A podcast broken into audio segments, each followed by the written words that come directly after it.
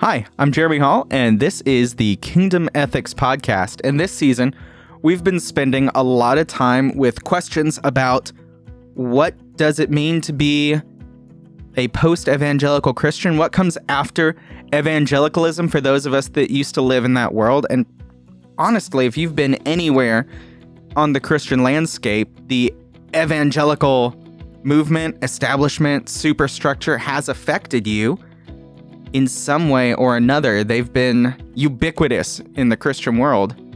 And that's the some of the language that you use, David, in the book was sort of that it's it's spread like a virus through self-replicating through the Christian landscape and sort of got itself into nearly everything. Oh, hi. Yes, also co-host David is here and that that's why you're here. So let not your hearts be troubled. Neither let them be afraid.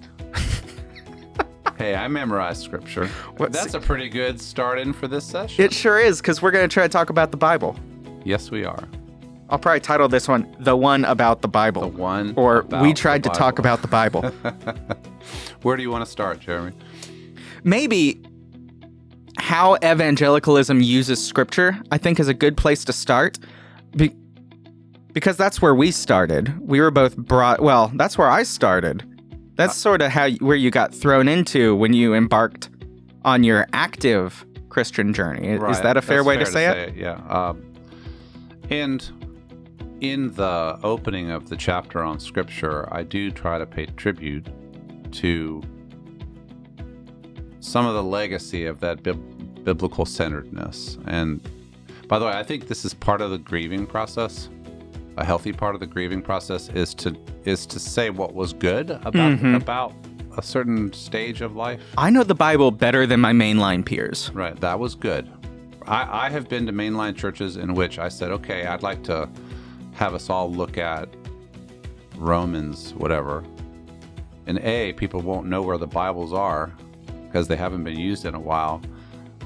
Or if it's in a worship context, you know, it's like in the Pew Bible, that's page 371. Mhm. You know, I mean, we, we know where stuff is in the Bible. Right.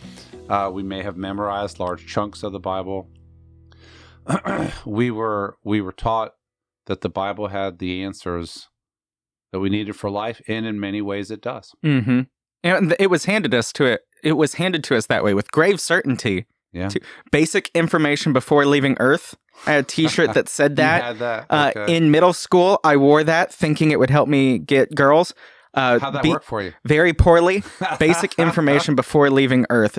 Bible. What did help me get girls was my beautiful hair, though. I'm still in mourning about going bald. I, I've seen that. I've seen pictures of that hair. That was something. Um, so when I converted in a galaxy far, far away, uh, I was immediately socialized into the daily reading of the Bible. I was Quiet times. quiet times, which I still do, by the way. I was given two Bibles.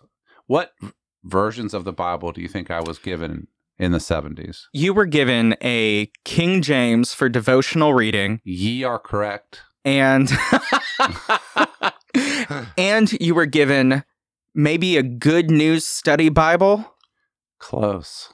living The Living Bible. there we go Hey, dudes, said Jesus. Let's hang out, rap a bit. Something like that. yeah of course Right. with some some notes that was the one they wanted you to read I, I I may even still have that Living Bible somewhere. i hope you do I definitely have the King James Version in which I wrote in the front the names of all of my friends who I was trying to convert. And so they are immortalized forever in that King James Version Bible. Um, we had Bible study all the time because we had Sunday school. We had training union there you Sunday go Sunday night.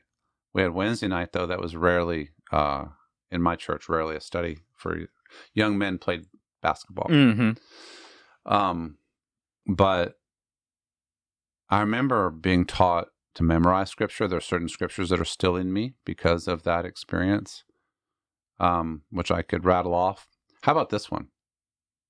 He that is surety for a stranger shall smart for it, but he that hateth suretyship is sure. There you go. That's a sword drill for you, Uh, right out of Proverbs. Proverbs, that's right. And I inv- we invite all of our listeners to translate that into modern English and see if you understand what that verse actually that was means. rough. Yeah. As even as a student of the Bible, that was rough.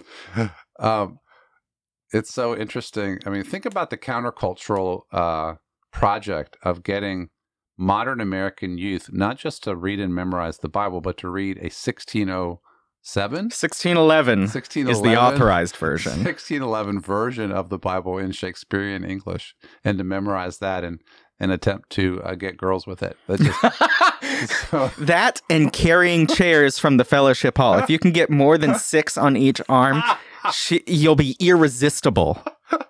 oh, the manliness. Um, wow, we're, we're we're taking a trip down memory lane here, but you know this is this is therapeutic. I feel better about my. I feel better, but anyway. Um. So wh- where things went wrong, I'm making the bold claim in the book that where things went wrong was to say that this book that we cherish should be described as inerrant hmm or infallible. Inerrant, and I define it carefully in the book based on based on uh, the official definitions, but it basically means without error or misleading content in any area that it addresses. Right. And it gets conflated with some other ideas as well. I was on the phone yesterday with a potential candidate for a ministry position at my church, and I mentioned that we are not as the leadership does not. I'll figure out how to make this sound right in the recording. That we're not hard inerrantists. And she said, So you don't believe the Bible? Wow. And Yeah. Because that's how it works. This is the right way to read it. Uh, so, and then infallible, I interpret. I mean, some, in some cases, that word infallible is used uh, as a synonym for Mhm. inerrant, but in much of the more technical literature, it's used as a slight softening. So you might say infallible on all matters of faith and practice. Right. Okay.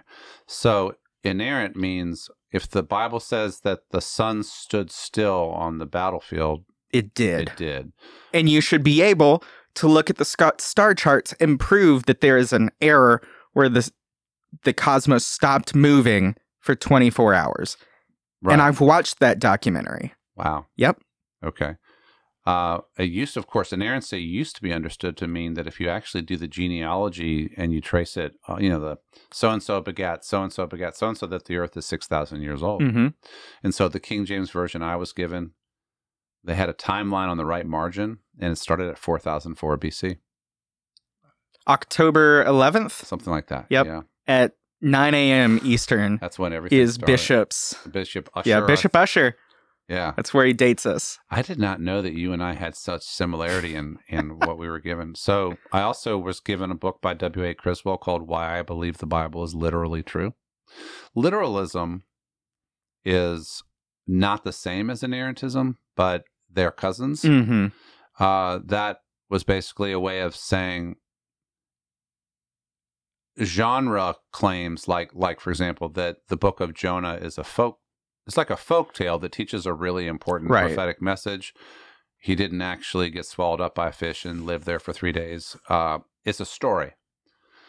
Uh, it's a story that is no less important in what it teaches. What it teaches is God has a heart for the Ninevites too. God loves everybody. God loves more people than you do. God loves more people than you do. Uh, and it, it's an attack on kind of religious ethnocentrism. I take that message with deadly seriousness, but the vehicle with which that message is conveyed is a is a is an ancient Near Eastern folktale. But the literalist perspective said no, it can't be a folktale. It actually have to had to have happened exactly as written. So, Mhm. in other words, Otherwise, you're a liberal who's throwing out the Bible. Right. Genres are collapsed. There are different genres, but we're not allowed to recognize genres because it's all read uh, as literal, factual kind of truth. So, so what I do in the chapter is to say, first of all, that we've lost a lot of people to Christianity as a whole because they were taught that the only way to read the Bible is inerrantist, infallibilist, or literalist, or some Mhm. combination.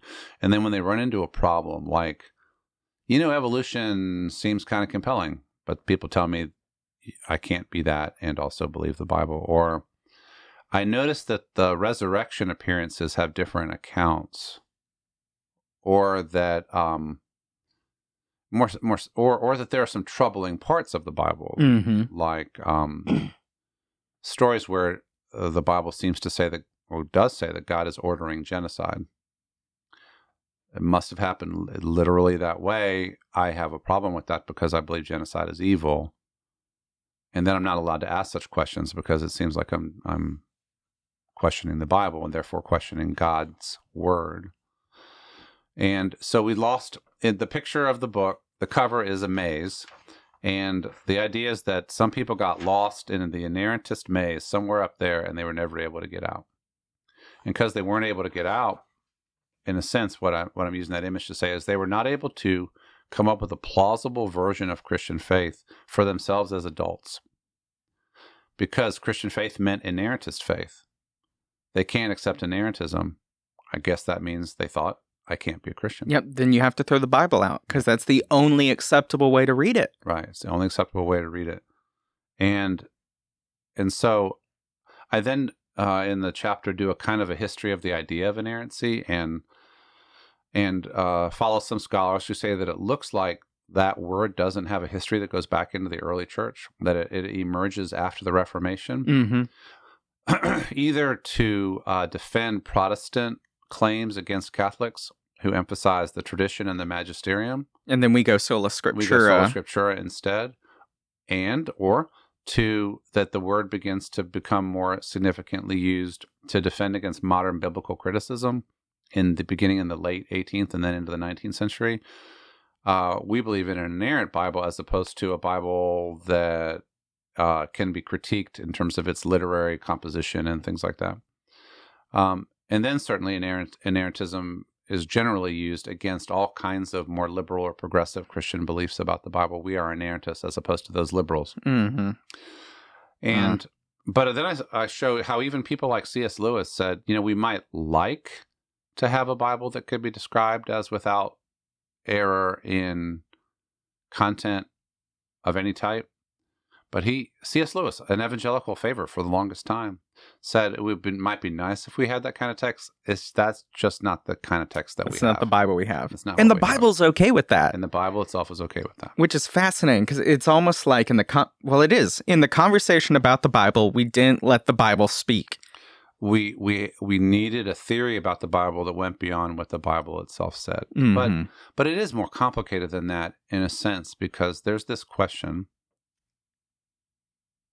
both did God inspire the Bible and how does God speak through the Bible to Christians and others today? right And those are legitimate theological questions. And so I, in the chapter, uh, attempt to unpack both of those. Um, and the basic posture that I take is there is plenty of evidence that embedded in Scripture are words that come from God. Um, that God inspired writers. And first of all, in most cases, God inspired prophets and uh, and and events happened that people first told about orally and then eventually Mhm. wrote down. So the oral tradition needs to be understood, yeah things floated around for a while right? when, when does the the old testament canon is in flux the the hebrew scriptures are in flux I might say at least until the third century BC. yeah when probably. jesus is on the scene right? people do not agree on what is the bible Yeah, and so when you actually take seriously the complexities of the canonization process, canonization means which books get collected within the canon, and then you realize that even today there are multiple different canons. mm-hmm. There's a Roman Catholic, Protestant, and Eastern Orthodox canon. They're not all the same. Um, you realize you end up kind of de- having to demythologize the canonization process. And when you take it seriously, you end up with this idea the Bible, first the Hebrew Bible, and then the Christian scriptures, which we call the New Testament. These are texts, not just one text. right it's a library in It's a- dialogue it's a library in dialogue with itself. It's a library that evolves over time there's a there's a multi-layered editing process that is very clear in the scriptures, especially the the Old Testament, but you see it in the New Testament also, hmm but mainly the Old Testament, and and the this library of texts has multiple, sometimes multiple versions of the same event. Certainly see that in the Gospels, and multiple perspectives, not just on details, but on theology. Right. And these perspectives or these voices are in dialogue with one another. There's a kind of intra scriptural dialogue about such basic things as why was the city of Jerusalem destroyed in 587 BC? hmm We have to midrash about it. So we yes, so we have to we have to reflect on it, and we reflect on it in the text, and the text don't always agree. Why are we being kept in exile for so long? What's going on? When will we go back? What will the end of time look like? Um, you know, uh, what? Why do people suffer? Um, look at the difference between the Book of Proverbs and the Book of Job. hmm I I think I'm quite clear that the book of Job is is in critical conversation with the wisdom tradition as a whole, such as we find it in the book of Proverbs. In fact, uh, I taught through Job recently, and announcement: I am planning to write a commentary on the book of Job. That's exciting. Yeah, that's my. That's new to me. Uh, that's my next book. Wow. We'll talk about that sometime. We'll have to. That's Uh-huh. I have a contract offer to do that.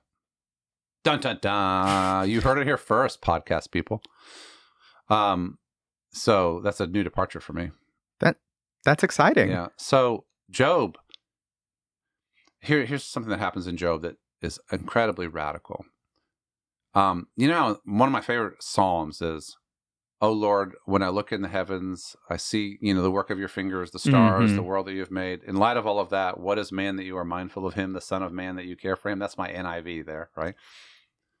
Yet you have made him a little lower than the angels and crowned him with glory and honor. NIV memorize Psalm 8. Okay, deal with it, people. All right. Um, at one point in Job, Job says this Oh God, what is man that you are mindful of us, the Son of Man that you that you care for us, or the Son of Man, basically that you um, investigate us, that you punish us, that you make us suffer so much. I wish Mhm. you stopped paying attention to us. Job does that. Yeah. Job is doing basically midrash on Psalm 8 and saying, turning what was a celebration of Mhm. God's care for That you've people, noticed us. What is, yeah, stop noticing us, says Job. I'd appreciate it if you'd stop noticing me. hmm I'd like to be left alone. Now, it's there. You, you can see it. Now, there's this, what I'm saying is that that is one of the most spectacular things about the Bible. Because the Bible offers multiple perspectives on suffering and on what God is doing. And it's it's a record this part Job is a record of the struggle with God and the struggle to make sense of why bad things happen to good people or whatever. By the way, the premise of the book is that Job was a good person and, and the best person. the best person, and everybody's trying to take him down and say, "Oh, you must be being punished," because they're trying to make his reality conform to their theology. And he says, "No," and the text from the beginning says no, and at the end it says no. He really was a righteous person. So, but Job is arguing with pop theology of his time, but that pop theology is also embedded in the book of Proverbs. So the way I teach the Bible is, um, both in this book and in class when I'm teaching, is it is a wrestle with God and with theology and with answers of all types. And because it's a wrestle, it's it's a symphony of of conversation. Not always a symphony, sometimes more like a cacophony. hmm No, you're wrong. No, this is how we should read it. No, that's how we should read it. The, yeah, you make a, a great point about just the section called wisdom uh, of like Job and Ecclesiastes. Ecc- Ecc- Ecclesiastes. Uh-huh. I'm gonna edit that so I don't sound like an idiot. Job, Ecclesiastes, Proverbs, eh, they're bickering with each other. The three books have completely different ideas about how the world works, how God interacts with it, and how to interact with God in response. And when the Bible got canonized, we took all three and put them right next Right to each other. Yep. And somehow we missed that. Um, and then you can, as you look more broadly, uh, I noticed this um, in Isaiah 61. Isaiah 61 is is generally agreed to be an exile text, and it's a promise of restoration. But what Isaiah 61 does in interpreting the exile is, unlike so many other voices in the canon, as- including earlier in Isaiah, Isaiah 61 does not interpret the exile as punishment, but as injustice. Mm-hmm. Our enemies were unjust to us. God hates robbery. God hates violence. And the idea is God will restore God's people back to Israel, and the wicked uh, oppressors will be punished. It starts to shift to an Exodus narrative with the cry of injustice going out That's right. and ign- inaugurating God's redemption. That's right. As opposed to we're being punished for our sins.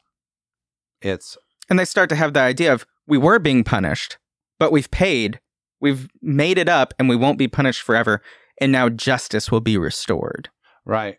It it enters dialogue with itself. It does. It enters dialogue with itself as to how to interpret what's going on. And and that also reveals that anytime human beings attempt to interpret history, it's speculative.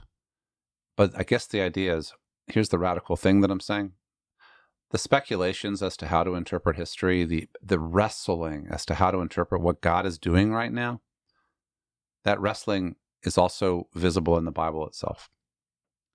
And it's okay if we can allow the Bible to be a library of God's people doing their own wrestling, and then we wrestle with their wrestling, and the people who come after us wrestle with our wrestling with their wrestling, and so on. We always get to go back to the text, but we also, if we pay attention, can wrestle with centuries of biblical interpretation, both in the Jewish and the Christian tradition. hmm And so, so part of what I do in the chapter is to say that's how the Bible should be read: a library of books filled filled with wrestling. The wrestling is immensely rich, and the complexity is a much better a much better resource for the actual complexity of human experience than a univocal, inerrant Bible that offers one account, supposedly, and one interpretation of everything.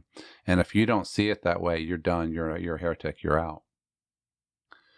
Um, so I think it's a I think that's a breakthrough for me. and I'm really excited about it.